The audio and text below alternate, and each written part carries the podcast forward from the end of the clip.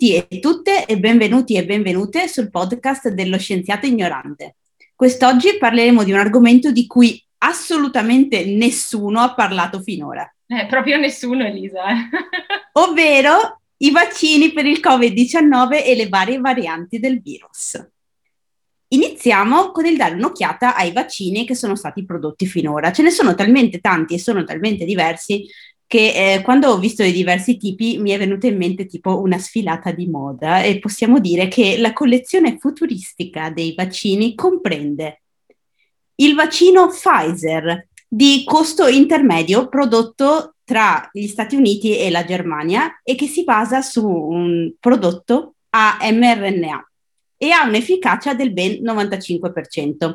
Il secondo a entrare in passerella è il vaccino Moderna, anch'esso prodotto negli Stati Uniti e abbastanza costoso per essere un vaccino. Anche questo è basato su mRNA e ha anch'esso un'efficacia del ben 94%. Al terzo posto, ma non per importanza, abbiamo il vaccino Sputnik 5 prodotto in Russia, che ha un costo decisamente abbordabile e si basa su un principio diverso. Questo vaccino si basa su DNA ma anche su un'efficacia molto buona del 91%. In passerella arriva poi il vaccino Oxford AstraZeneca, sviluppato per una collaborazione tra eh, la Gran Bretagna e la Svezia. Anch'esso ha un prezzo decisamente abbordabile e lo stesso principio del vaccino russo, ovvero una molecola di DNA. Il vaccino AstraZeneca ha un'efficacia dell'82%, che è un po' più bassa rispetto a quella degli altri vaccini detti finora, però comunque molto buona. Poi abbiamo il vaccino della Johnson Johnson, prodotto negli Stati Uniti. Anche questo ha un buon prezzo in confronto ad altri e anch'esso si basa su DNA. L'efficacia in questo caso è solo del 72%, è comunque una buona efficacia, ma inferiore a quelli precedenti. Diciamo che questa passerella molto futuristica, soprattutto dal nome del vaccino russo Sputnik, ci ricorda un po' come dire cose eh, dell'altro mondo, ma eh, ci sono anche dei vaccini che in realtà eh, possiamo definire un pochino più classici, nel senso che eh, il modo in cui sono stati sviluppati è molto simile a come sono stati sviluppati i vaccini precedenti. Per esempio abbiamo il vaccino della Novavax, che è un, anch'essa una compagnia americana, il costo è abbastanza basso e eh, si basa sulla proteina che si trova all'esterno del virus, quindi nella capsula del virus, e questa è una, una metodologia abbastanza simile a vaccini precedenti. In realtà questo vaccino è molto buono perché ha un 89% eh, di efficacia. Poi abbiamo anche il vaccino cinese, che invece è un pochino più costoso. Il nome della compagnia che produce il vaccino è Sinopharm e si basa sul virus inattivato, quindi questo è molto simile a vaccini precedenti in cui si ha o una parte del patogeno o l'intero patogeno in- inattivato. Nel caso di questo vaccino l'efficacia è del 79%. L'ultima posizione di questa sfilata la diamo a questa compagnia indiana, la Bharat Biotech, che ha prodotto anch'essa un vaccino basato anch'esso sul virus inattivato. Per il momento però non abbiamo informazioni sull'efficacia di questo vaccino, quindi non sappiamo quanto buono sia. Sappiamo che però eh, questa compagnia ha sviluppato anch'essa eh, un vaccino di tipo classico, per così dire. Quindi una passerella abbastanza lunga, come Elisa ha detto all'inizio, ce ne sono tantissimi di questi vaccini, però ci sembrava importante in realtà and- andare a vedere qual è la posizione dell'Italia nella vaccinazione. E se andiamo sul sito del Ministero della Salute, in realtà quello che vediamo è che il Ministero segue ovviamente le raccomandazioni della, dell'Agenzia Europea per il Farmaco, l'EMA, e ovviamente l'Agenzia Italiana del Farmaco, cioè l'AIFA. E eh, queste due agenzie in realtà hanno approvato tre di questi vaccini, quelli che eh, Elisa ha menzionato all'inizio, cioè quello della Pfizer, Moderna e AstraZeneca. E come abbiamo visto, Pfizer e Moderna sono dei vaccini basati sull'mRNA, mentre quello di AstraZeneca è basato sul DNA. Questa differenza in sostanza ha fatto sì che l'Italia abbia deciso di usare quello di Moderna e quello di Pfizer per le persone più a rischio. E infatti questi vaccini eh, sono al momento eh, distribuiti e vengono iniettati nelle persone che lavorano nell'ambito ospedaliero, quindi medici, infermieri eh, o persone che lavorano con persone anziane e persone anziane, quindi persone sopra gli 80 anni. Mentre il vaccino di AstraZeneca, dalle raccomandazioni del Ministero della Salute, è un vaccino che verrà invece effettuato per le persone più giovani, quindi per la popolazione tra i 18 e i 55 anni. Ovviamente adesso c'è una certa discussione riguardo alle varianti del virus e che cosa vuol dire questo per le vaccinazioni quando abbiamo nuove varianti del virus che entrano in campo. Quindi Elisa, se magari ci dai un po' di informazioni riguardo ai nuovi giocatori che stanno entrando in gioco.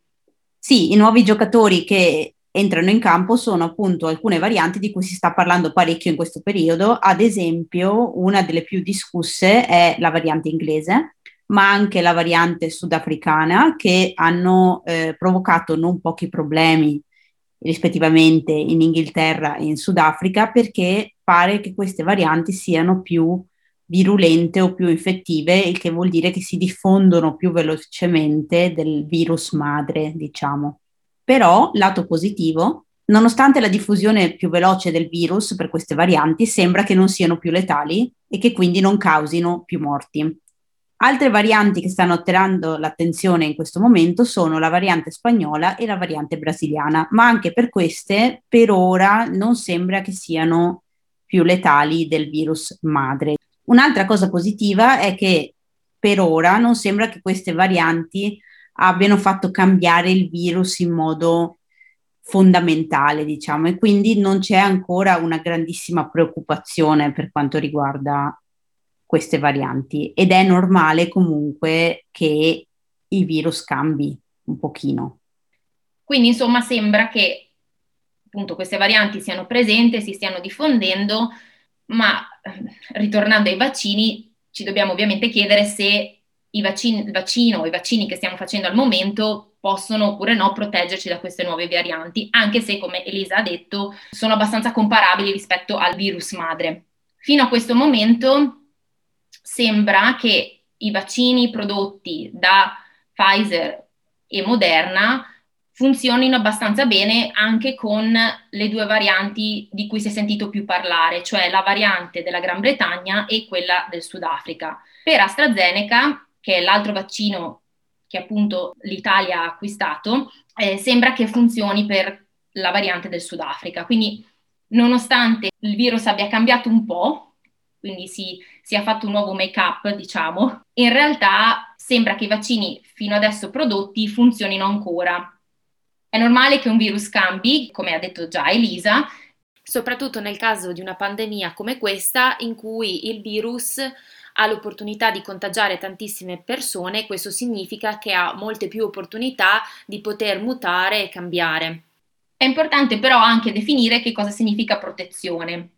Nel caso della vaccinazione non è solamente prendersi la malattia o non prendersi la malattia, ma anche qual è il livello di gravità della malattia. Quindi in, un, in una situazione come la nostra, in cui siamo in una pandemia e dove molte persone hanno bisogno di ospite, ospide, ospedalizzazione. Grazie Elisa.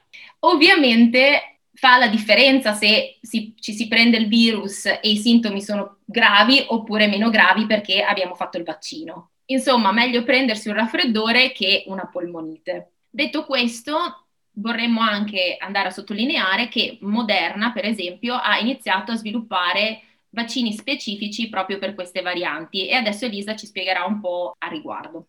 Sì, diciamo che c'era da aspettarsi che le compagnie iniziassero a sviluppare vaccini specifici per le varianti, non è una cosa così strana, anzi è bene che, che lo stiano facendo. Quindi secondo me ci dobbiamo aspettare che nei prossimi mesi vengano fuori più notizie sullo sviluppo per vaccini specifici.